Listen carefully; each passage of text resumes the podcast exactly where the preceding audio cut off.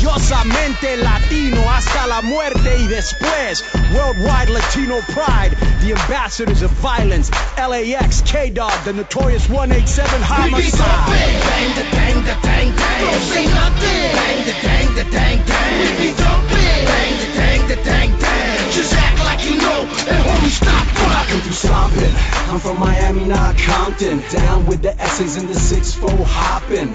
To my boricuas in the 7 Bienvenidos al nuevo podcast. Aquí estoy con el compa este, Roberto Figueroa que está en Monterrey.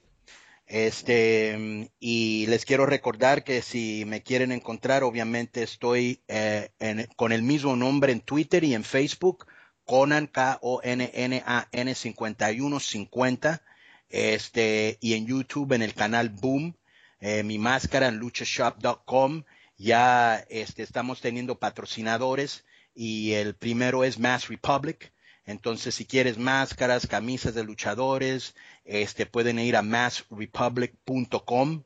Este, y Roberto.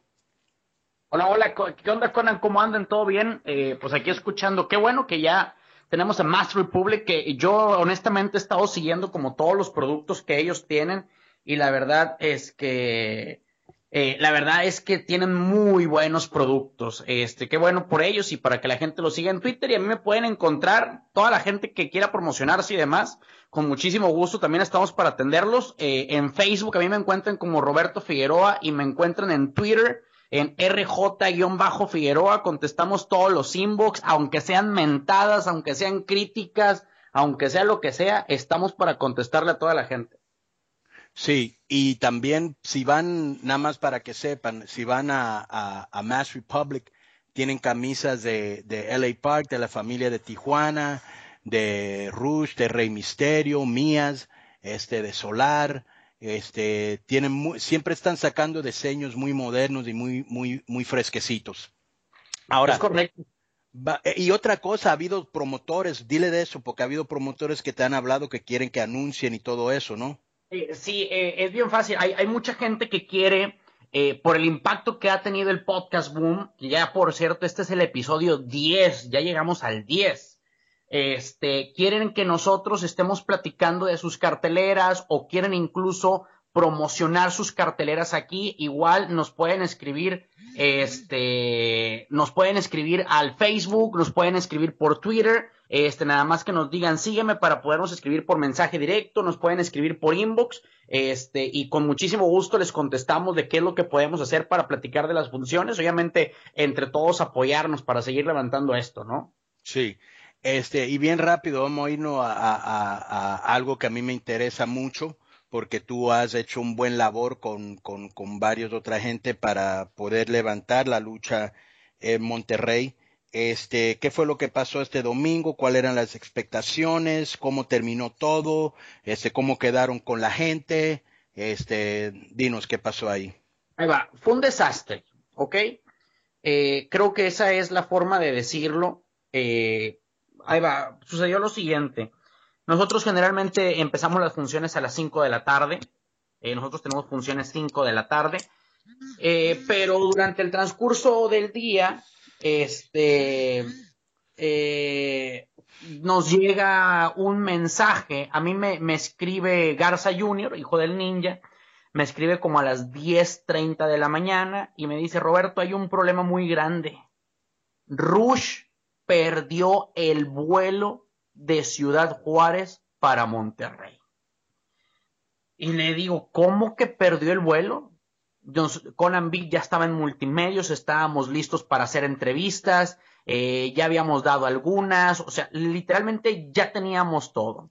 Eh, el empresario de Ciudad Juárez le había comprado el vuelo a Rush para ponerlo en Monterrey, lo cual yo me enteré el lunes, que el lunes martes, que Rush iba a llegar directo a la ciudad de Monterrey. Tan me enteré el lunes martes que nosotros ya habíamos comprado vuelos de México, Monterrey, Monterrey, México, porque nosotros teníamos contemplado que Rush llegaba de México a Monterrey, le habíamos comprado su vuelo, él llegaba el domingo aquí como a las 8, 9 de la mañana aproximadamente de México, después yo me entero que él llegaba directo a la ciudad de Monterrey. Él, eh, Rush, a las nueve de la mañana, le escribe a Garza Jr. y le dice, carnal, perdí el vuelo porque no pasaron por mí.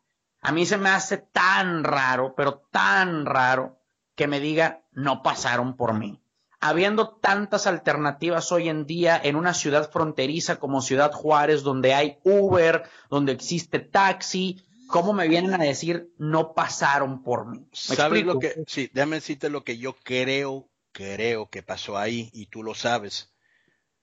Y principalmente las estrellas. Tú sabes que le dan un trato muy diferente. Normalmente cuando alguien como Rush o como Demon o como Rey Misterio o como alguien así va a un lugar, el promotor lo recoge en el aeropuerto o manda a un asistente de él y lo lleva al hotel y lo lleva del hotel a la arena y luego el próximo día lo lleva del hotel al aeropuerto, que es cosa que yo estoy seguro que tú has hecho antes con otros luchadores, ¿no? Correcto. Ajá. Yo me imagino que, que alguien tenía, porque a mí me ha pasado, que alguien tenía que venir por él, güey, y no vinieron por él. ¿Y, pero ¿qué pero pasa ya, si pero ya, dices de, que no pero ya, pero ya, y más, güey, y más, eh, y aquí te va. Hay veces que yo, si estoy muy cansado o este o, eh, o- o algo, yo digo, pues agarro otro pinche vuelo, no me vale madre. Pero tú sabes que no hay muchos vuelos de Juárez a Monterrey. Exactamente. No es como México que sale cada hora. Sí. Entonces era para que hubieras agarrado un taxi o un Uber o que alguien te hablara y te fueras, ¿no? Pero. Exactamente. Eh, O sea, yo, por ejemplo, yo, yo me quiero suponer esto.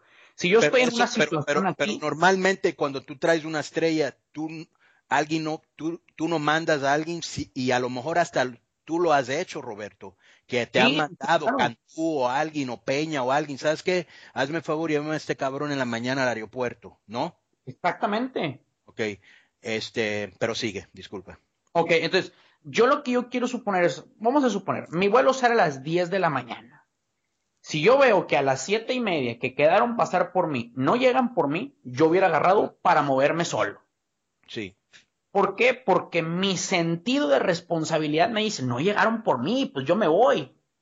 ¿Cuánto puede costar? ¿100 pesos? ¿150 pesos? Pues se los cobro al promotor en Monterrey. ¿Por qué? Porque es un gasto que hice independientemente. Eso es lo que yo hubiera hecho eh, siendo no luchador o siendo luchador, porque se supone que somos personas responsables. Se supone.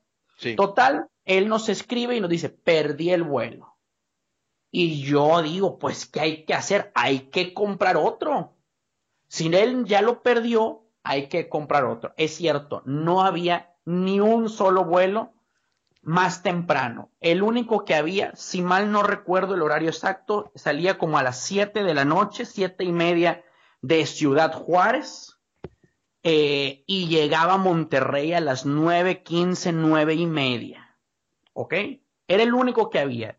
Eh, total, eh, yo hablando con Garza Jr., Garza Jr. hablando con Rush, este, le dice, compadre, pues yo le digo que se mueva a Chihuahua y de Chihuahua que vuele para Monterrey. Checamos los vuelos de Chihuahua para Monterrey. Era lo mismo. Llegaba a las 9.15 de la noche. Dije, pues por 15 minutos no tiene caso que se mueva. Rush dio una buena opción. Vuelo Ciudad Juárez, México, México, Monterrey. Pero como quiera no había vuelos. O sea, el vuelo que había de Juárez a México tenía una escala de dos horas. Iba a llegar a Monterrey a las 10 de la noche. Entonces, la única opción era el vuelo directo. ¿Para qué hacíamos tanto movimiento y tanto gasto? Si la única opción era Juárez-Monterrey. Esa era la opción, Juárez-Monterrey.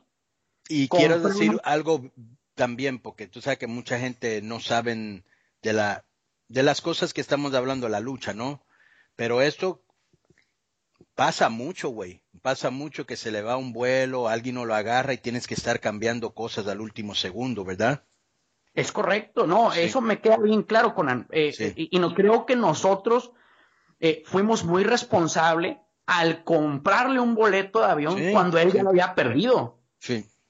¿ok? Ok, Él subió, lo- él subió hoy un video diciendo, él, ah, ahí, bueno, ahí va, lo- ah, para poder ir a lo siguiente, ¿ok? Entonces, es, nosotros le mandamos el vuelo y a las 6.40 de la tarde, ya estando en la Coliseo, le marcamos.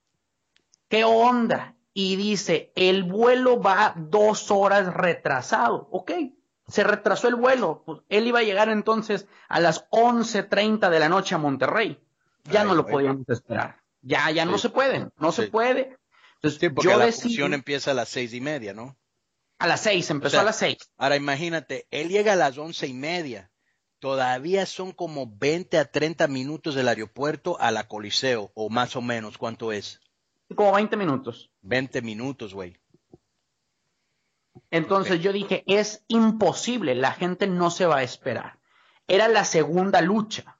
En la segunda lucha, nosotros dejamos de vender boletos cerramos las taquillas porque yo me subí al ring para decir y enseñar las plata. Yo me subí con la comisión, este, que es la que, que nos avala, ¿no? La comisión de lucha. Y ahí estaba eh, el departamento de espectáculos del municipio de Monterrey, mm. porque ese ya es parte del gobierno, ¿no?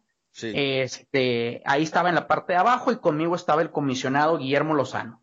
Este, me subo, señores, eh, igual que lo que sucedió con el Rayo hace dos, tres años. Aquí está el boleto nosotros cumplimos. Aquí están las pláticas donde Rush se había comprometido a venir a Monterrey, pero perdió el vuelo de la mañana. Eso obviamente es algo irresponsable, Conan. Es algo irresponsable. ¿Y qué tan enojado estaba la raza? Eh, ahí va. Antes de eso, eh, digo, señores, aquí está vamos a publicar las, las conversaciones en la taquilla. Y en eso sale Conan Big y le digo, Conan Big aquí está presente. Eh, el, evento tiene que continuar y vamos a sustituir a Rush. No estamos preparados y va a subir Garza Jr. a luchar contra Conan Big. Entonces, eh, tan era así que Garza no traía traje de luchador, tuvo que subir en pan, subió con una camiseta recortada, tirando. Ahora, cuando tú dijiste eso, ¿cómo reaccionó la gente, güey?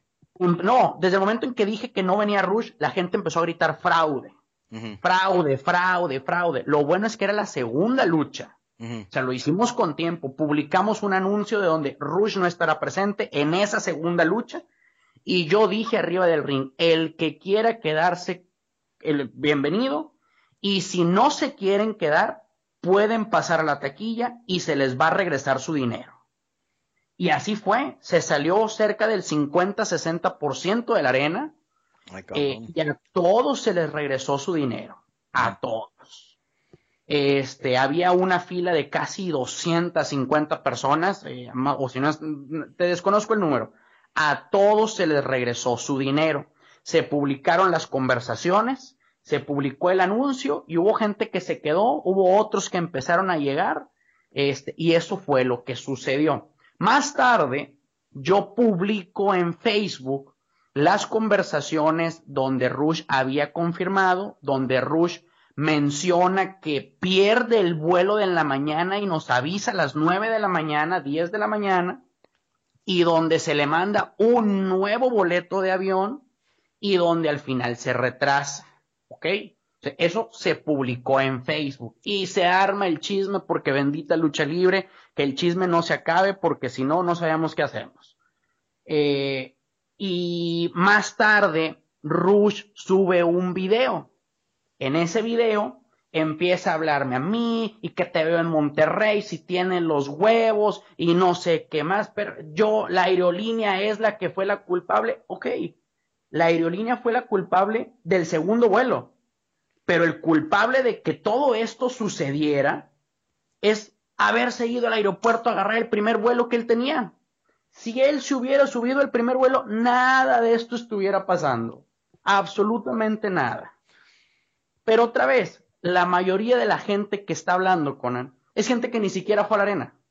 ¿Ok? Entonces la gente empieza a atacar y da la cara, y esto, y el otro, y aquí y allá. Y yo no sé, yo no sé por qué los luchadores, no todos, no todos, porque hay gente muy sensata, eh, te voy a agarrar a ti, o sea, ¿por qué, ¿por qué la necesidad de llegar a los golpes? Pues ni que fuéramos animales para estarnos agarrando a golpes.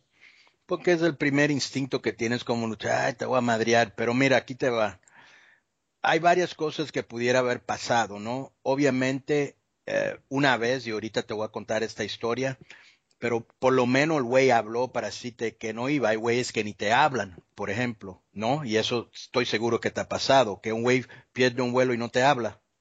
Con, hasta, sí, la del Rayo de Jalisco, que ni siquiera se subió al avión.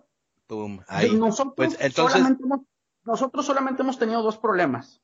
En todo el tiempo que hemos hecho lucha libre, hemos tenido dos problemas. Malos entendidos hemos tenido varios. Problemas como tal, nada más dos cuando no vino el Rayo de Jalisco, en el 2013 más o menos, en un, era una lucha dos contra dos también contra Blue Demon. Blue Demon se subió, Blue Demon dio la cara, Blue Demon explicó con nosotros, eh, y esta de Rush. Esos son los dos problemas que hemos tenido. Malos entendido, hemos tenido varios, con Mr. Águila.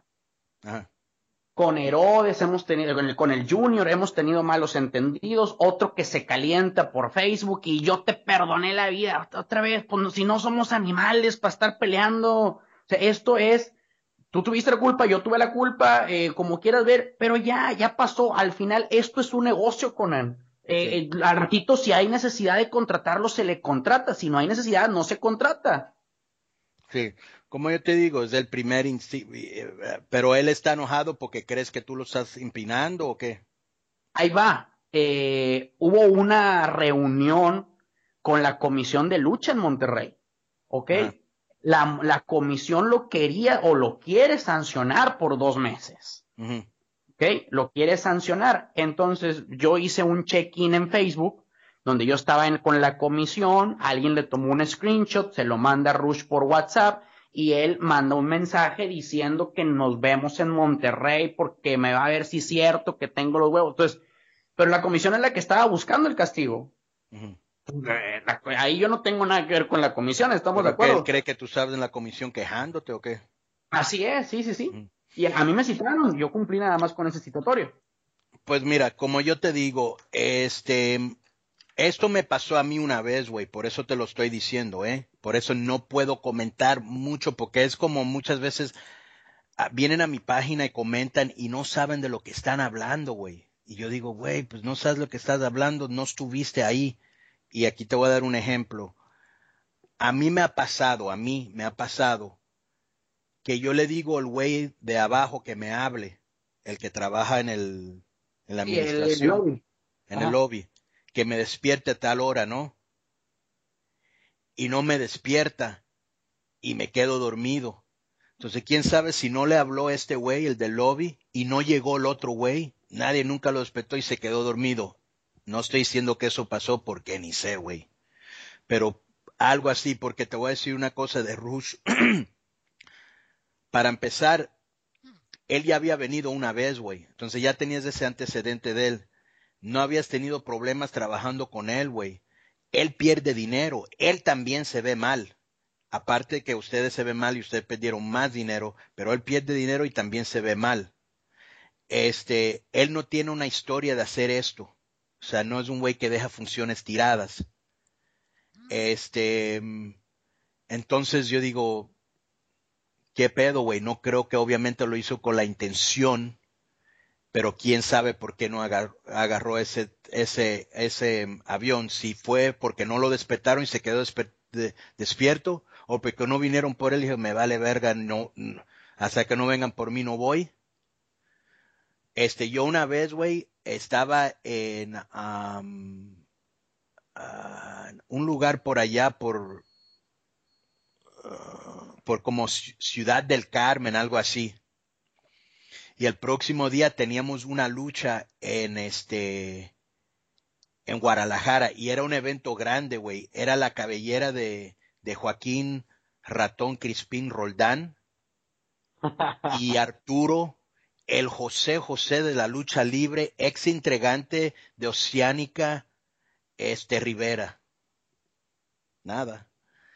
Y este, y, y el que perdía, perdía su cabellera, ¿no? Y yo iba a luchar contra el vampiro.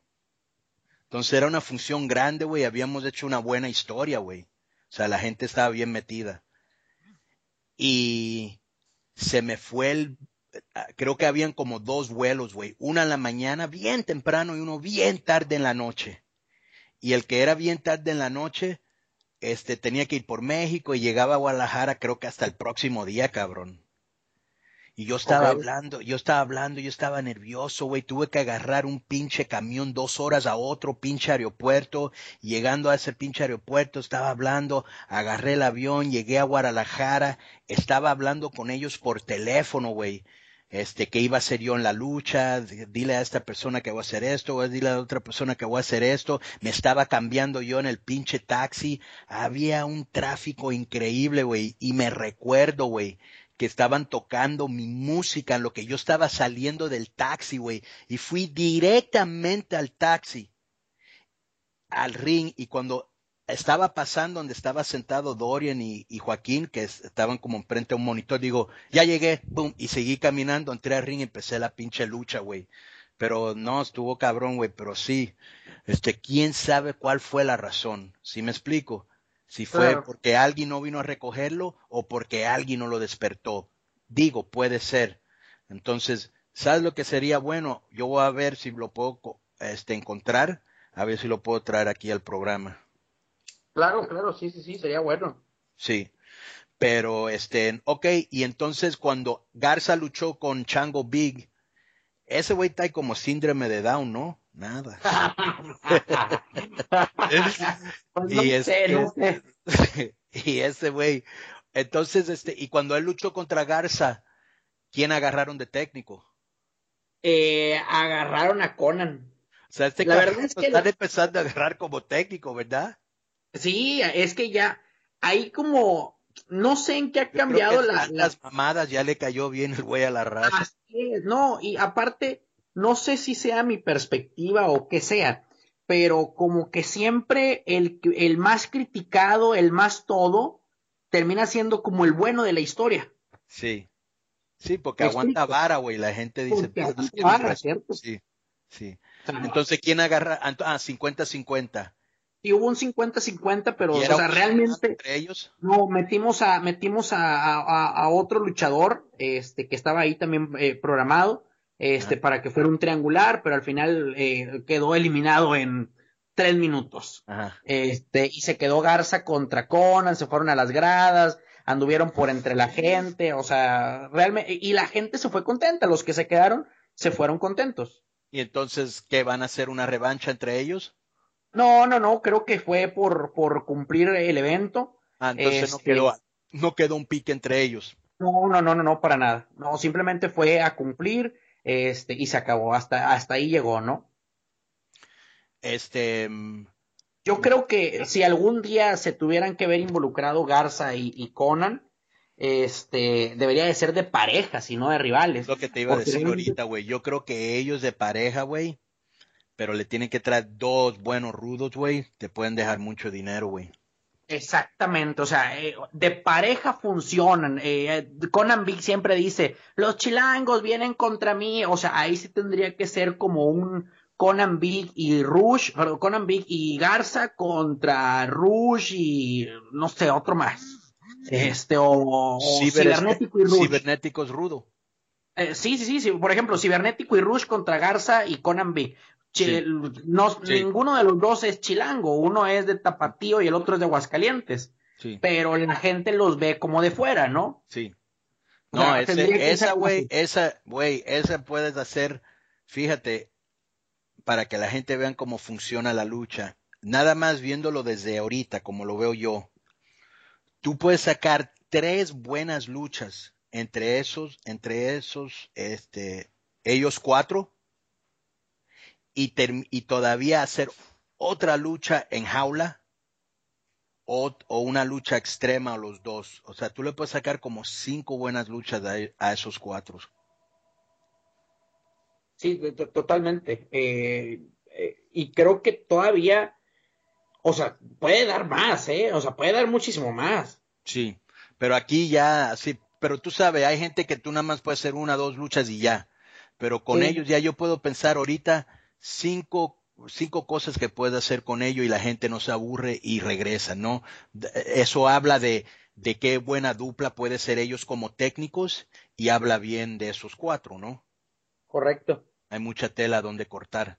y Eh, puede haber, o sea, o sea, más cosas todavía, ¿no? Eh, mucha gente nos pregunta que por qué llaves y candados. Generalmente llaves y candados trabaja con talento regio. Este, y creo que es, nosotros, yo me preocupo mucho por la promoción. Tenemos una televisora aquí, tenemos el periódico, tenemos el radio. Entonces, yo siempre he creído que nosotros tenemos que involucrar a la gente de Monterrey, porque a la hora de las entrevistas y a la hora de todo, a veces es muy complicado que los de fuera tengan tiempo de venir antes. Entonces, hay alguien que siempre tiene que dar las entrevistas. Por eso siempre buscamos a la gente de aquí. Y ayer Garza Jr. en una entrevista dice, Conan, deja de estar buscando a la gente de fuera. Aquí en Monterrey tenemos talento. Creo que esa es la razón por la cual nosotros No, siempre. Y, y también no nada más de eso, es inteligente, no tienes que estar gastando dinero en aviones ni hoteles, está trayendo gente de México, ¿sí? Este, y si tú eres, mira, ese es el problema, mucha gente, no que yo sea el gran genio, el muy- más chingón, pero hay mucha gente que está en la lucha y no saben de lucha, o sea, tienen dinero para hacer funciones y traen los cuates que le caen bien o luchadores que quieren conocer y no hacen rivalidades, no hacen historias, no hacen nada para que regrese la gente, no invierten dinero en la promoción, este, no saben escribir, entonces, este, em, en Monterrey, güey, hay mucho talento, güey, y pueden hacer historias y la gente viniera, si hacen buenas historias, güey, este, como cuando yo fui allá con ustedes, mira cuánta gente habíamos traído de México, eran pocas, ¿verdad? O sea, Eh, Zorro la- era de Monterrey. fuimos aumentando. Ajá, pero Fuimos aumentando, pero sí empezamos con poco. ¿eh? Era sexy, elegido y zorro. Zorro y, el, el Headhunter vivía aquí en San Antonio, prácticamente Ajá. estamos a cinco horas. Este, o sea, era gente de aquí, realmente era gente de aquí. Así, el en Gartayuto, Monterrey, el pinche, ¿cómo se llama el gordo ese que bailaba y la sí. chingada? Nah mames, qué huevo. Oye, es cierto, sí es cierto porque lo vi, pero yo no vi el show. Este güey, con esa pinche cara, güey, estaba en un, y no que yo sea pinche, este, este, ¿cómo se llama el cubano? Este, ¿De quién? Antonio Banderas. No, no, ese güey es español, el cubano Ah, que hace la novela. William Levy. Yo sé que no Ah, soy William William Levy. Levy, güey.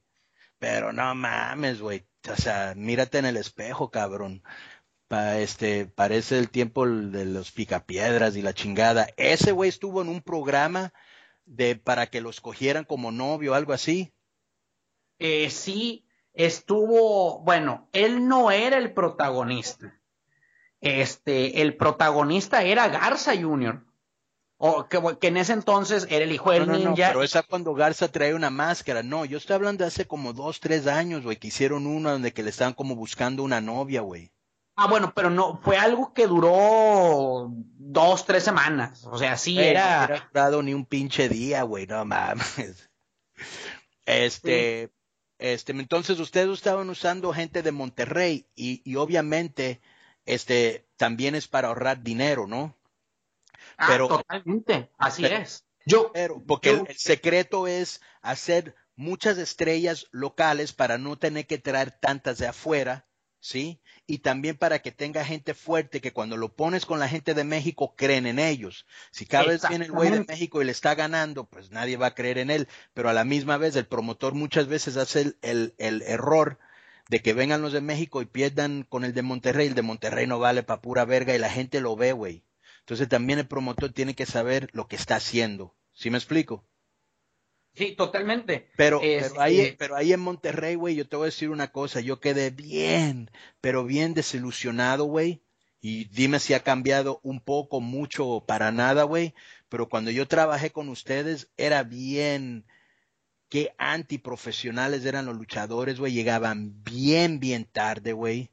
Este, una vez, este, uno estaba ahí echando problemas, ¿te recuerdas? El, de, el, el manager de un pinche grupo, ¿te Ah, recuerdas? sí, sí, sí, sí, Sí. sí, me acuerdo, sí me acuerdo, Sí. claro que el, el hombre de negro. Sí, y luego llegan ahí, güey, y este, o sea, si no le gustan el trabajo que están haciendo, pues no vayan, güey. Y si no le pagan bien, pues pide más, pero, oye, llegan tarde, les vale madre, güey, dan mala lucha, o sea, no todos, pero en general, güey. Este, pero mírate, güey, ni estás en forma, güey, ni compras una pinche capa, güey. O sea, mira cómo te vistes, o sea, ahí cuando yo fui, para mí había mucho, este... Desorden. Sí. Sí, y de hecho, lo, ahí va, creo que hemos ido cambiando la ideología de lo que hacemos. Sí. Eh, en ese entonces no trabajamos con tanta gente joven. Ese, hay luchadores, se escucha muy feo, pero no encuentro otro término. Hay gente que ya está maleada. Sí. O sea, que, que ya pues, va a llegar sobre la marcha, pues ya nomás subo a cumplir, este, pues nos aventamos ahí nada más unas cositas y se acabó. Ese tipo de gente, yo, de, llaves y candados, de llaves y candados, porque ellos siguen trabajando y mis respetos para lo que hacen, eh, la fuimos sacando y metimos Gemelos Muerte, Rey Orión, Dralion, Rico, Garza, Símbolo. Eh, en ese entonces ninguno pasaba de los 30 años. Ahorita tenemos a Baby Chávez, ahorita tenemos a, a La Obsesión, Epidemius Ninja Junior, Último Ninja. El más grande de los que trabajamos tiene 31 años. Sí, y es más fácil trabajar con ellos porque no están tan maleados, porque ese era, era, una cosa que, un problema que tenía en AAA, había mucha gente ya grande y como tú dices, maleada, y como los, los jóvenes llegan y están contentos, güey, no pueden creer que están aquí en la lucha, en el mismo, ah, estoy compartiendo un vestidor con cibernético, no mames, estoy saliendo en la tele, me están pagando, estoy haciendo lo que me gusta, están contentos, güey, nada más quieren luchar y los veteranos ya están bien amargados, güey, y ya tienen, y, y tienen este acceso a Marisela, a Joaquín o a Doria, ¿no? Y nada más van y empinan a la raza. No, es que voy, mira todos los años que yo tengo aquí, este muchacho, esto y lo otro y lo otro. Parca hacía eso un chingo, güey. Se empinaba a todos, güey. Este, y, y entonces, este, van y están maleados, güey y este, no puedes ni trabajar con ellos. Había muchos luchadores y no para estar hablando de la parca, pero él era uno de ellos. Este, este Octagón también lo hacía mucho. Este, que le pegaba al luchador, güey, y se agarraba la cuerda. Le pegaba otra vez y se sentaba en la cuerda. Le pegaba otra vez y se doblaba. Oye, cabrón, te tengo que dar un balazo para que te caigas. No mames, parece. Y hacen la lucha dura, güey. ¿Sí me explico? Sí, es cierto, la gente lo. Porque no quieren trabajar, güey. Entonces, este, este, sí, esa es una cosa que la verdad me llamó mucho la atención, pero, y, y es lo que pasa cuando trabajas con veteranos que están maleados por tantos años que le pagan mal, güey, que ya les vale madre y nada más quieren salir porque todavía le gusta el, el, la lucha, todavía está en su sangre, porque quieren luchar a lo mejor enfrente de sus amigos, pero este llegan con muy mala vibra, güey, porque ya están grandes y no hicieron dinero en su vida, no hicieron ni verga en su vida y están como amargados, güey. ¿Sí me explico? Sí, sí, totalmente, sí, sí, sí, totalmente. Bueno, acá eh, creo que hay, eh, es la misma historia, es la misma historia. Acá los chavos eh, los empezamos a mezclar con los chavos. ¿Por qué? Porque había algunos que, que sí bajaban, no se quejaban con los rivales, pero me decían, ¿sabes qué? Es que, y no era por, por quejarse como tal, me decían, ¿sabes qué? Es que estos sí se pasan de lanza, o sea, eh, quieren, aplican el castigo. Tú, ah, pues Conan, yo creo que a ti te tocó, Conan. Eh, hay gente que te aplica un castigo y te quiere, ¿cómo se dice? Tronar, ¿no? O sea, te quiere aplicar, te quieren, te quieren lesionar. Sí. Eh, un día yo escuché al cibernético, hace, hace años, hace ya un buen tiempo.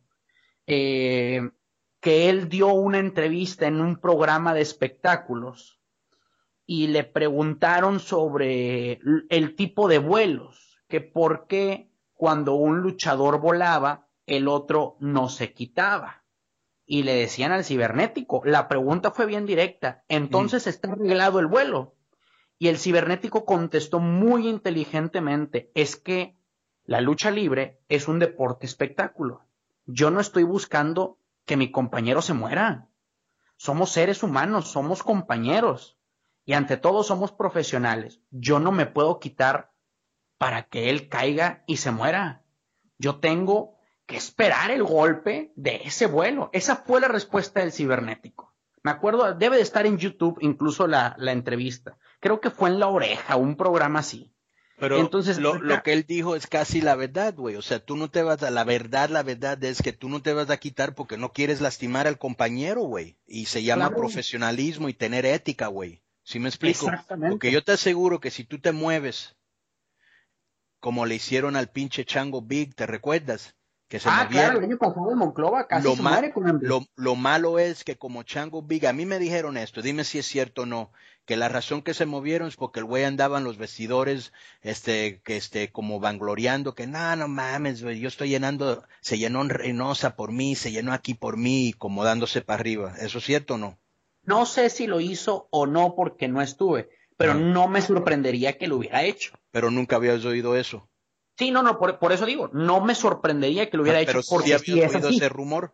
Sí, sí, Ok, no, ok. ese rumor no, ese rumor no, pero sí sé que lo hace. Sí, entonces ese rumor me lo dije, me lo dijeron y yo creo que es cierto, güey, porque cada vez que yo lo veía, no, es que yo, yo, yo llené aquí con Demon y que yo llené aquí con Santi, dije, güey, este güey cree que yo soy un aficionado o qué, güey, a mí me vale verga, güey.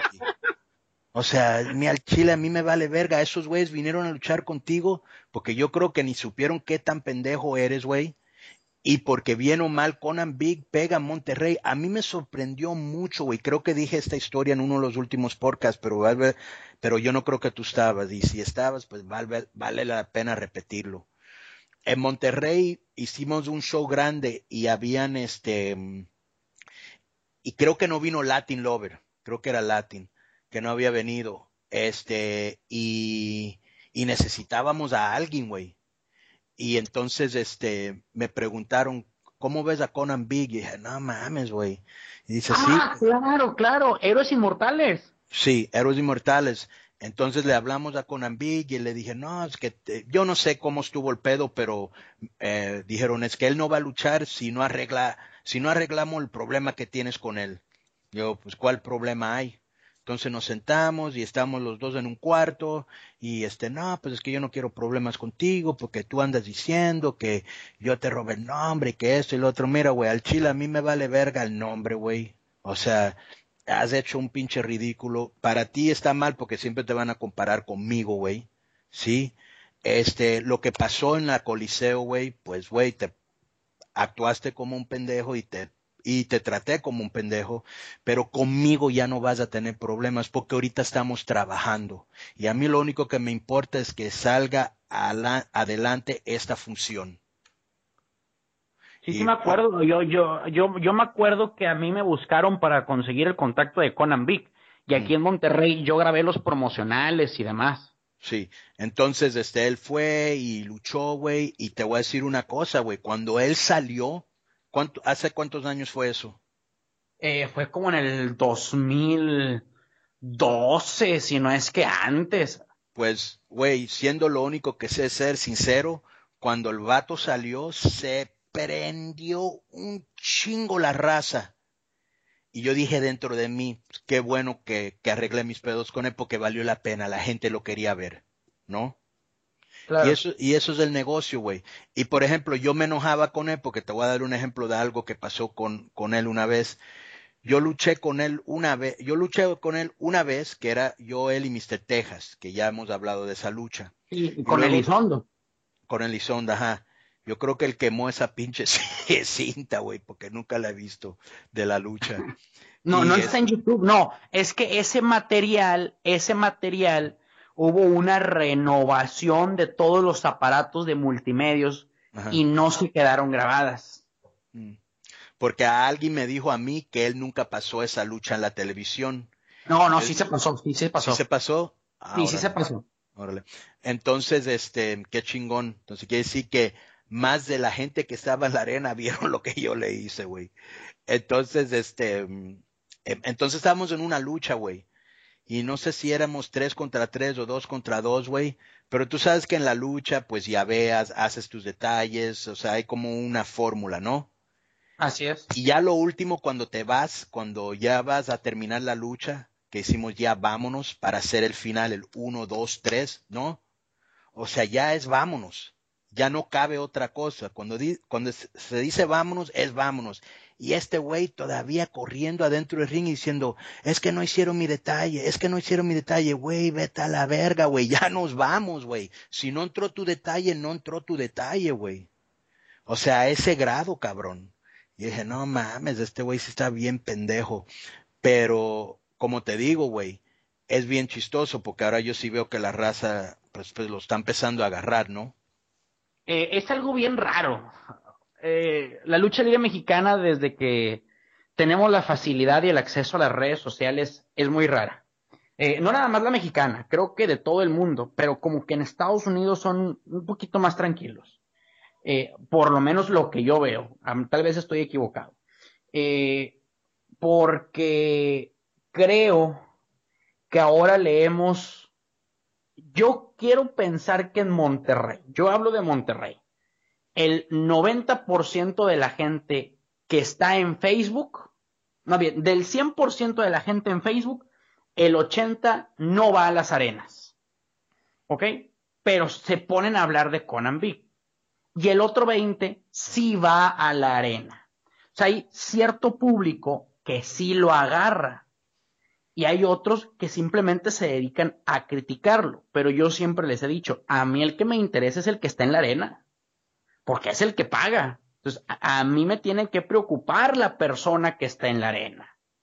No, güey, y, y, hay algo bien curioso en las redes sociales, güey, en general, pero en la lucha en particular, ¿no? Que la gente como tienen, este, pueden estar en la incógnita, nada más le encanta tirar mierda, güey, hablar mierda y estar insultando y tú dices, güey, ¿qué tan mierda está tu vida que a ti te entretiene ir a, otra pinche página, a alguien que sí está haciendo algo, porque he visto unas veces que le tiran también a Humberto Garza, ¿no? Y digo, güey, Humberto, ¿cuántos años tiene este güey? Eh, Humberto. Sí. Como unos 24. Ok, ese güey ya tiene 24 años y ya lo quiere la WWF, tiene estatura, cuerpo, cara, sabe luchar, a mí no me importa lo que digan, sí, ha hecho pendejadas como lo del delfín y todo eso, güey, pero este, este, el vato trae toda su carrera enfrente de él, güey. ¿Cómo vas a ir a su página a criticarlo? ¿Tú qué estás haciendo en tu vida o qué has hecho? ¿Qué vas a hacer, güey? ¿Sí me explico? O sea, la gente nada más le encanta estar hablando mierda, güey. ¿Sí me explico? Y, es, y es parte de, ¿no? Es que la gente como que le fascina, güey, cuando ven a alguien que o tiene mucho dinero, o le está yendo bien, o tiene poder, que le vaya mal, güey, ¿no? Pero si la persona no es un ojete, güey, si la persona nunca te ha hecho nada a ti, ¿cuál es el pinche problema, güey? O sea, dedícate a lo tuyo, güey. Pero de todas maneras, este comentario no va a cambiar nada. La gente va a seguir siendo ignorante y haciendo pendejadas, ¿no? Pero sí, sí, sí me llama la atención mucho cuando alguien está haciendo algo con su vida y tú, que no estás haciendo ni madre con la tuya, tienes los huevos a criticarlo. Eh, ahí va, hay algo que yo no me llama mucho la atención porque Conan yo, yo estoy bien de acuerdo que las famosas payasiluchas, no sé, si tuvieron que afectar, sí afectaron, eso es un hecho, ¿no? No fue lo que supuestamente mató a la lucha en Monterrey para mí nunca estuvo muerta, nunca, nunca ha estado porque estar muerta significa que no hubiera lucha libre. Y cada fin de semana tenemos mínimo 10 funciones de lucha libre, mínimo. Siguen los gimnasios abiertos, sigue gente debutando, siguen chavos entrenando. Eso significa que no está muerta. Que hubo un declive, sí, sí hubo un declive. Que hubo varios factores, hubo varios factores. Entre esos, las famosas payasiluchas. Eh, pero hace tres, cuatro años que ya no tenemos una lucha así. Y la gente, por ejemplo, específicamente con Conan Big, porque Garza Jr. cada vez va dejando atrás ese tema. Eh, Conan Big, es que lo que hace con Chavana, yo siempre me he puesto a pensar. Yo a Conan Big no es, yo, yo lo he dicho, no es el mejor luchador de México, jamás, no lo es, jamás lo va a ser. Y, no vas a decir que no es el peor, güey. Es de los peores, si no el peor, güey. El Chile. o sea, si tiene. No, no, no, espera. Te, te, te Yo sé que lo promocionas, mis respetos. Y yo sé que tu trabajo es promocionarlo. Pero si tú me vas a decir aquí que no es el, que no es el peor, ¿quién es peor que él, güey? ¿El hijo del solitario? No, güey, no mames, no. No, El, Conan, el hijo del solitario. No me digas que es un buen luchador. No, pero no es peor que Conan Big, güey. Y aparte, vamos a suponer quién es. Estás hablando un güey que la verdad no es luchador, güey. Nunca fue luchador porque te tiras de la tercera y haces una plancha. No quiere decir que eres luchador. Eso nada más quiere decir que tuviste los huevos de tirarte y que te agarraran tres o cuatro cabrones. Ponte a luchar, güey. Ponte a llavear y contra llavear, güey. Y tumbling y la. Él no sabe hacer nada de eso, cabrón. Ah, no, eso no lo sabe hacer. Estoy de acuerdo. Eso, no para mí es lo que es la más remota Sí. No tiene ni la más remota Lo que tiene es mucha carisma, mucha proyección. Oh, entonces, yo lo que veo es, ¿por qué la gente sigue viviendo el pasado, Conan? ¿Por Porque la gente le gusta quejarse, güey. La gente le gusta estar quejándose, güey. Tú lo sabes. Entonces, pero lo que importa es que, mira, tienes que llegar a esta conclusión. Si, si se quejan o no se quejan, ¿no? Eso no tiene que cambiar lo que tú estás haciendo, güey. Y han hecho. No, no, vamos a cambiar. bien o mal, güey, han hecho un monstruo con él, güey. Sí, y tienen otro monstruo en potencia en Humberto Garza, güey. Tienes dos monstruos de taquilla en Monterrey ahorita. Sí, la gente, hay otra cosa que dice la gente. Es que por qué llaves si candado no sale, es que pues nuestro negocio está en Monterrey. ¿Para qué me voy a salir de Monterrey? Yo no, eh, lo, lo, que hacemos realmente es aquí, estamos aquí. A mí me, me, interesa la ciudad de Monterrey. No vivo fuera de Monterrey, no, no puedo hacer cosas de Monterrey. ¿Qué es lo que es Monterrey? La, la tercera ciudad más grande en México. Eh, parece que es la segunda, parece que es la segunda. ¿Para qué te vas a mover de la, la segunda ciudad más grande en el país, güey? O sea, ahí está tu dinero, güey, ahí está todo, güey, la infraestructura de todo el pinche norte está ahí, güey, no estás en Reynosa, no estás en la, estás en Monterrey, güey, ¿sí me explico? De hecho, eh, y, un lugar que tiene historia, güey, un, lugar que tiene historia luchística, sí. Este es un dato muy bueno. Los, el municipio más caro, Conan, de América Latina está en Monterrey, que es San Pedro. Sí, lo creo. Eh, eh, San Pedro es el municipio más caro de América Latina. Eso lo pueden buscar en Forbes, lo pueden buscar en Google, lo pueden buscar en donde quieran. El municipio más caro de América Latina es San Pedro Garza García, aquí en Nuevo León. Sí, lo creo. El segundo, que, de los 10 que existen en México, de los 10 municipios, ¿cómo se le llama en, en México? Tienen otro nombre, no son municipios. Eh, eh, son, no me acuerdo cuál es el delegaciones, nombre. Delegaciones, no. Delegaciones, son delegaciones. Eh, y demás, de los 10 que aparecen de México, del país, Monterrey tiene dos, San Pedro y San Nicolás. San Nicolás se acaba de meter este 2016. De los 10 más caros y donde hay un mejor ingreso en México es San Pedro y San Nicolás. ¿Para qué moverse de un lugar que tiene dos de los mejores ingresos del país? Tienes razón, tienes razón, güey.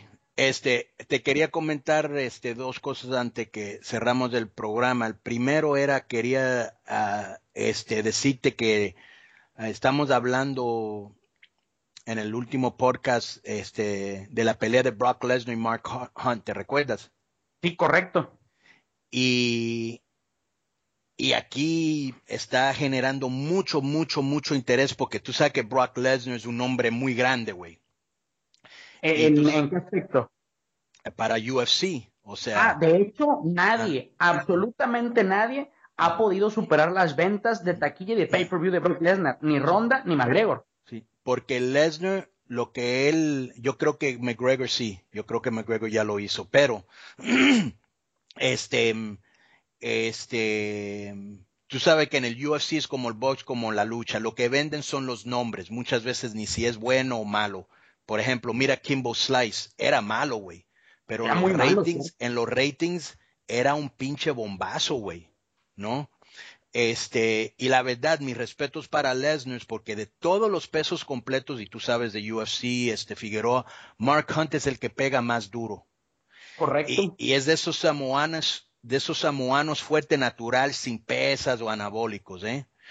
Y sabemos que Lesnar no tiene una muy buena quijada que digamos. Este, tiene cuatro y medio de inactividad, este, en un deporte que ha ido evolucionando y él no. y tú sabes que el cuerpo ya tiene pues casi cinco años de no sentir esos golpes al 100% como una pelea de UFC. Una, una de las cosas que él siempre tenía a su favor era que era para su tamaño muy rápido y obviamente muy fuerte. Pero yo creo que a sus 39 años, como sabemos, lo primero que se te va es la, la rapidez. Sí. A ver en esta pelea cuánto ha perdido. Este, por la imagen de la lucha, este, la verdad, y porque cuando siempre ha estado a su alrededor, siempre ha sido muy respetuoso conmigo, ojalá que le vaya bien, porque, y, y sé que en esa lucha, güey, imagínate, él está haciendo una lucha, Roberto, lo mismo que va a hacer en todo el año con WWE, o a lo mejor un poquito más. Pero aquí el problema que yo tengo es que si él pierde, vamos a suponer que lo noquean, una, a lo mejor él no puede llegar a SummerSlam por la, la política de concusión, porque tú sabes que en, en, UFC, si tienes concusión, son tres meses de descanso. Chingue su sí, madre. el estado de Nevada. El estado de Nevada es el que pone eso.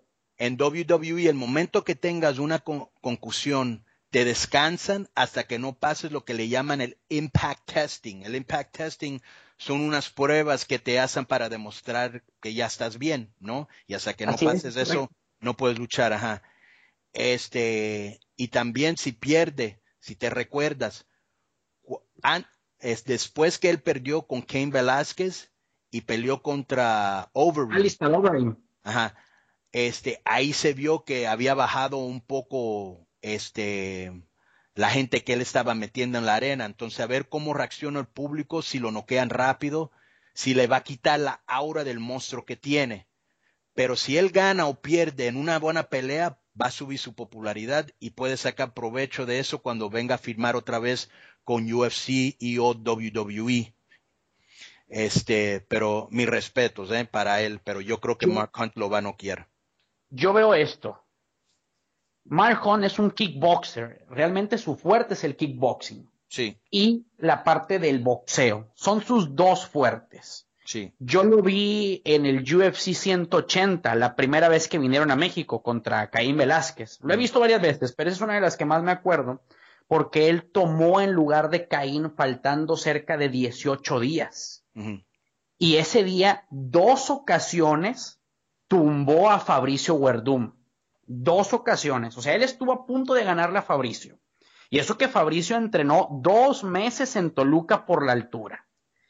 Yo creo que ese día se acabó el fondo de Mark Hunt y Fabricio ganó. Eso es lo que yo considero. Después yo he notado otra vez, el fuerte de él es el stand-up. Y Brock Lesnar tiene lucha intercolegial, tuvo un récord de 100 peleas ganadas en lucha intercolegial, eh, estuvo en lucha olímpica, estuvo en lucha grecorromana, entonces tiene muy buenas bases de lucha. Creo que si Brock Lesnar quiere ganar, necesita irse al piso contra Mark Hunt, por ser su regreso y porque necesita cuidar su integridad física. Es un deporte muy complicado de cuidar la integridad física, pero para la edad de Brock Lesnar y que estuvo inactivo cuatro o cinco años, creo que es lo que tiene que hacer. Derribarlo e irse al piso. También Brock Lesnar tiene muy buen ground and pound. Si lo derriba, lo que él tiene que hacer es montarlo. Va a ser bien difícil que Mark Hunt se pueda defender eh, en, en, la lucha en el piso. Tampoco tiene buenas transiciones. Sí. Ese tipo de cosas. esa, esa, esa, creo que es la, la, mejor estrategia, pero aquí te va, este, a ver si no se cansa, güey. Este, a ver si Mark Hunt está bien fuerte y no se sale, güey. Este, pero va a estar bien interesante. Pero yo creo que en el stand-up Mark Hunt lo noquea. Espero que le vaya bien a Lesnar por la lucha, porque aparte, como te digo, eh, siempre se ha portado muy bien conmigo. Otra cosa que te quería decir, güey.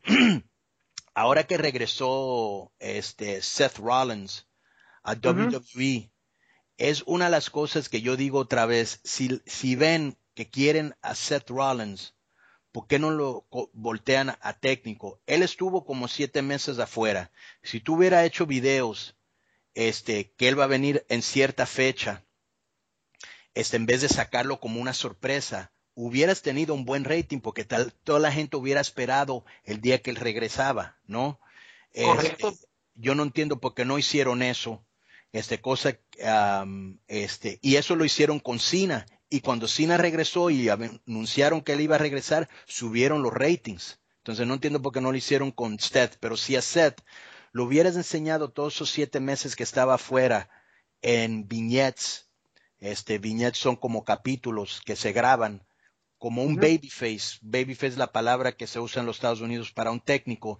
Enseñarlo entrenando, en rehabilitación. Ese cuando luchaban los indies como Tyler Black. Es más, de luchó en TNA cuando yo estaba ahí. Este que le dolió que no estuvo en WrestleMania. Este, ahí algo bien babyface. Y, y anunciando que iba a regresar en esta fecha. La gente lo hubiera agarrado como un tremendo babyface. ¿Sí?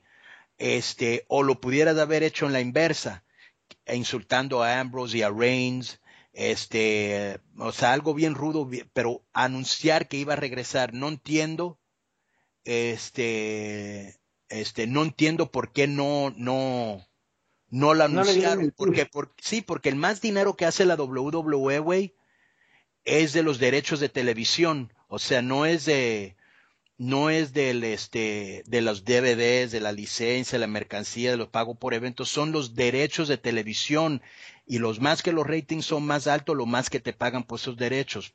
Ellos hacen más de 160 millones de dólares al año de derechos de televisión, nada más. Por eso tú ves tan grande. ¿Eh? ¿Cuánto es? Más de 160 millones. 160 millones. Más, sí. Sí. Entonces, imagínate, ¿tú sabes cuánto le dan a AAA en México? No. Nada. ¿Sabes cuánto le daban el consejo? Igual. Tampoco nada. Sí, es más, AAA tenía que pagar para salir en la tele, güey. Hasta creo que el, el, año pasado terminó eso, pero tenían que pagar. Paco también tengo entendido que eso fue la razón que él se salió. O sea, sí tenía ratings muy bajos, güey, ¿eh? Sí tenía rating okay. muy bajo, pero no creo que lo iban a sacar. Pero yo, él ya no quiso pagar, güey. Este, y yo creo que ahora están que como Claro TV o algo así. Sí, Claro Video.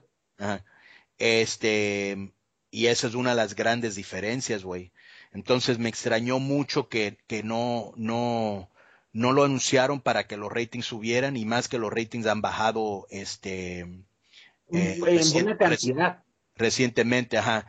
Este, pero, güey, ese güey es un genio, güey. Ya trae su propio pinche canal a donde que enseña NXT, los pago por evento, shows originales como el de Edgy Christian, una, una caricatura que se llama Camp WWE, que es bien chistoso. O sea, esos güeyes son, este, muy inteligentes. Pero yo lo que haría, yo lo que haría es, te, tu, la gente ya quiere a Seth Rollins. Tuviera Seth Rollins como técnico, Dean Ambrose lo quieren como técnico, lo dejo como técnico a Roman Reigns por fin lo volteo a, a rudo, pero lo hago bien despacito, güey. Agarro, tú sabes que los samoanos son muy, este, se cuidan mucho, güey, ¿verdad? Son muy, creen mucho, mucho, mucho en la familia.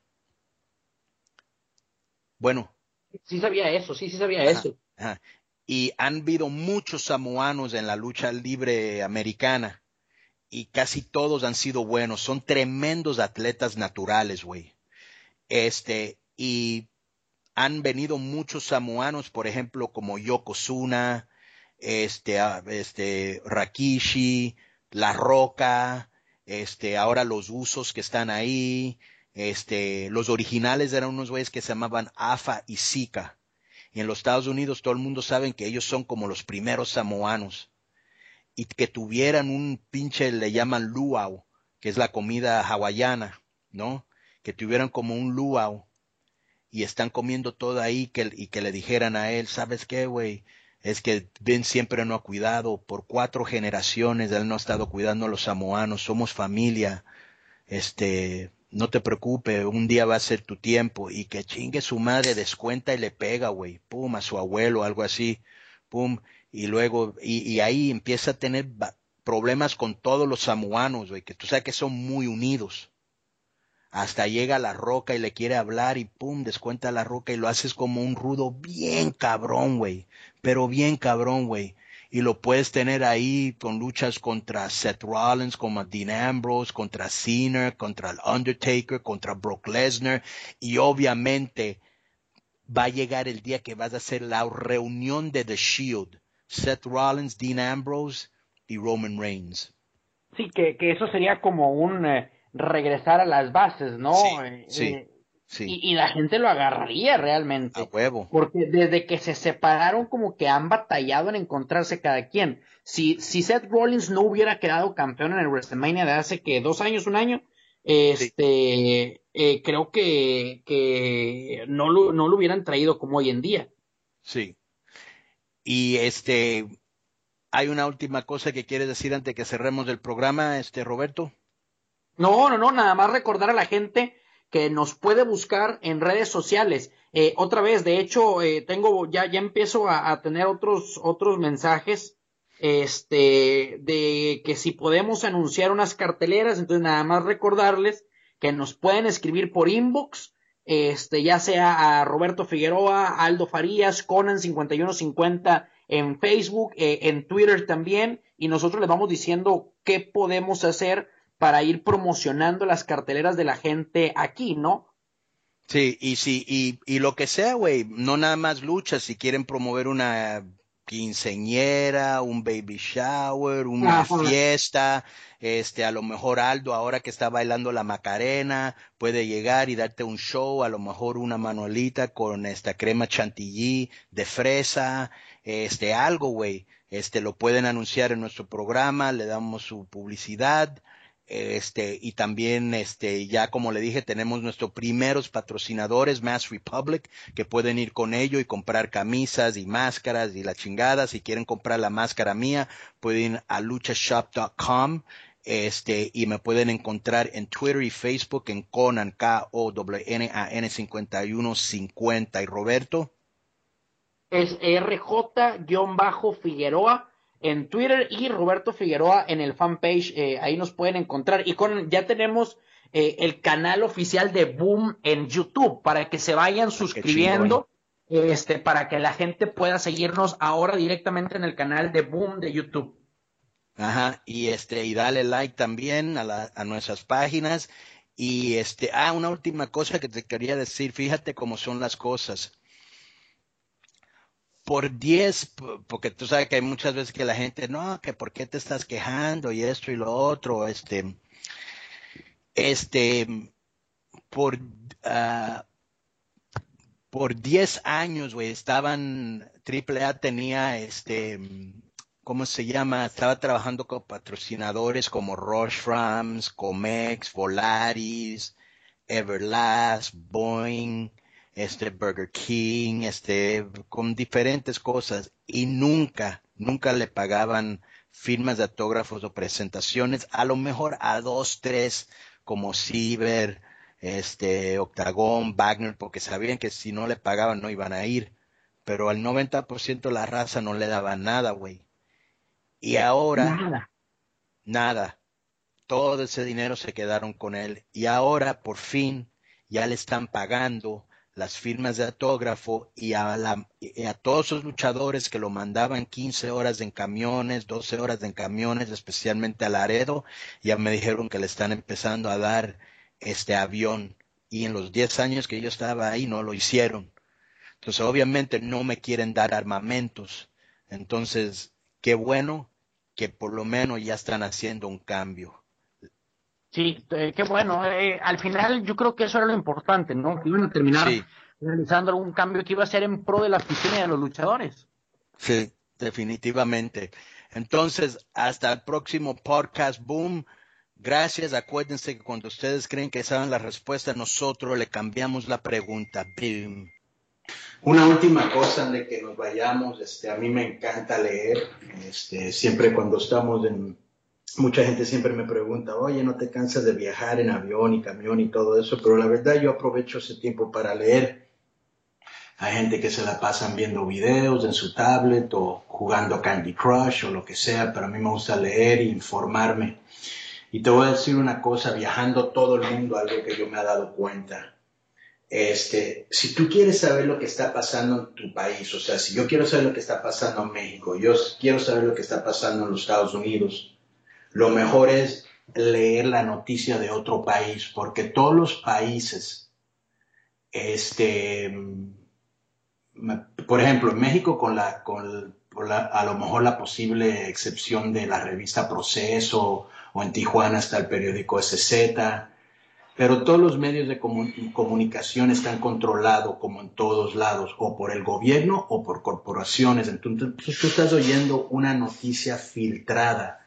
La noticia en la televisión ya no es para informar, es para generar ratings. Le importan más los ratings que este, la información.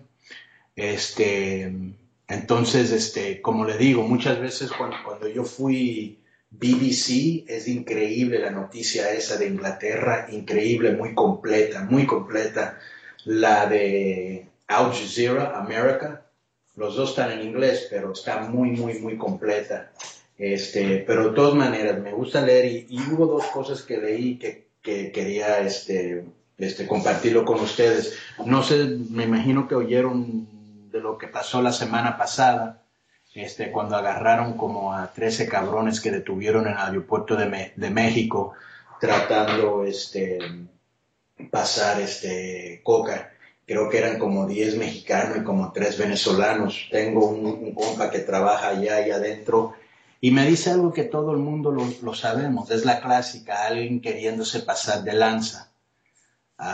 Mira, las cosas se manejan así, yo creo que todos, como le dije, ya lo sabemos. Está la palabra que las ganancias se repartan para todos desde arriba hasta abajo. Entonces la situación ahí es sencilla, no reportaron el trabajo para quedarse con más dinero, como se dice en ese ambiente. Se quisieron comer todo el pastel y pues le cayó la bronca. Los tres que agarraron eran personales de las aerolíneas y que, y que y quisieron quedarse con la lana en vez de repartirse. Hay como más de 50 gente que lo tenían que repartir, pero es mejor repartirlo y, que no haya broncas, pero le cayó la bronca. Este, no es tanto que lo agarraron, alguien le puso el dedo, como pasa muchas veces. Pero algo más grande que me ha llamado mucho la atención, nosotros hemos visto los problemas que ha habido en Oaxaca, con los maestros. Sabemos que en 2006 hubo una gran, gran, este, que hubo mucha violencia y problemas allá después de como 25 años seguidos que tenían problemas allá, pero duraban dos, tres semanas, le, subaban, le subían el sueldo y este, este, pero ahora lo que estamos viendo allá, la verdad, da mucha lástima, porque sabemos que en el norte, la región de México con mayor productividad de fabricación y también hay mucha inversión este, foránea, económicamente es la parte más fuerte del país, pero al contrario, en el sur, a donde su base es más la agricultura, pero también ahí tenemos 10 de los, este, 9 de los 10 estados con el índice más alto de pobreza. Me llama mucho la hipocresía de México que son solidarios con lo que pasó en Francia y Orlando, pero lo que pasa aquí en el pueblo, ¿qué? No hacen nada. El gobierno movió gran cantidad de militares y federales para reprimir maestros y no hacen lo mismo para reprimir la delincuencia. O sea, mandaron un chingo de fuerza policíaca a una ciudad de Oaxaca y lo tomaron por asalto porque los maestros están este, desacuerdo con la reforma educativa pero nunca hemos visto que lleguen a Tamaulipas, Sinaloa, Guerrero, Veracruz a limpiar las, ciudades de delincuencia. Entiendo que han habido abusos de maestros que están en las nóminas, le pagan porque tienen un padrino adentro y ni dan clases porque conozco gente así. O que no están capacitados para dar clases, entendido. Pero correrlos así cuando muchos maestros tienen toda su vida trabajando en la educación no se vale. Con la nueva ley eh, educativa te ponen un examen y si lo, repruebas, te corren y no te dan antigüedad ni indemnización para ese triple A. Y si quieren y si no también. Pero ya en serio, es obvio que si tú comparas a un maestro de 20 años de experiencia con uno de 5 años de experiencia, que en la mayoría de los casos vas a ver más por lógica y por los, los este, avances tecnológicos, el de 5 años. Además, el sueldo que les dan es muy bajo, es como un promedio de 15 mil pesos al mes. Este, los maestros deberían de respetar todas las reformas laborales, estoy de acuerdo, pero no puedes hacer un cambio tan radical de un año para el otro. Este, a mi punto de ver, no lo han manejado bien y le doy un caso similar. Tengo amigos en la policía que con el nuevo sistema de, de justicia penal también han corrido policías que no tienen la prepa, pero que tienen 30 años de carrera y los corren sin indemnización. Pero ellos qué culpa tienen si en aquel tiempo les pedían secundaria para ingresar a la academia de policía. Tienen que buscar un balance a donde se enfocan en las nuevas generaciones y respetar la antigüedad de los demás. Este, yo creo que si vas a hacer una reforma donde estás pidiendo que para ser policía tengas una licenciatura, no puedes correr a los policías antiguos porque así era antes. Es como si corrieran a Rey Mysterio Jr., a Blue Demon Jr. de un día para el otro y le dijeran, ya nadie te va a dar trabajo en ninguna empresa a partir de mañana porque los luchadores de hoy hacen un vuelo que tú ya no puedes. Bye, que te vaya bien. Este, ¿qué haría Rey y todos los demás de los luchadores que tienen toda su vida en la lucha? Pues pegarían de gritos, hicieran una unión. Iguales ellos pelearían una indemnización que por ley le toca. Si les dijeran, sabes que ya no sirve, pero toma tu indemnización que por ley le toca, pues sería otro boleto, pero ni le están dando nada. Y no por tirarle tierra A, pero ahí les va. Ellos no corren a nadie a nadie. Electro, Ciber, Octagón, yo, todos nos fuimos. Ellos jamás van a correr porque si te corren, te tienen que pagar vacaciones, seguro social, aguinaldo, o sea, una indemnización. Entonces lo que hacen es te hacen la vida de cuadritos hasta que tú digas hasta la chingada y te sales. Yo, yo, me imagino que ya vieron los videos de policías disparando gases lacrimógenos desde helicópteros. Parece la guerra de Irak y no México. Qué tristeza, qué vergüenza, qué abuso. Y por la manera que están manejando las cosas renunció Beltrones. Le ponen la bronca a Osorio Chong, o sea, el secretario de Gobernación, y el otro güey, este Aurelio Nuño, el güey de Educación Pública, pero nada pasa sin el consentimiento de Peña Nieta, entre la Casa Blanca, los 43 estudiantes, hay muchas cosas. Y los platicaré en próximos podcasts, pero si ustedes tienen una opinión de lo que acabo de decir, por favor, mándamelo a, mi Facebook, Conan5150. Y hasta la próxima, nos vemos. Esto fue el podcast número 10.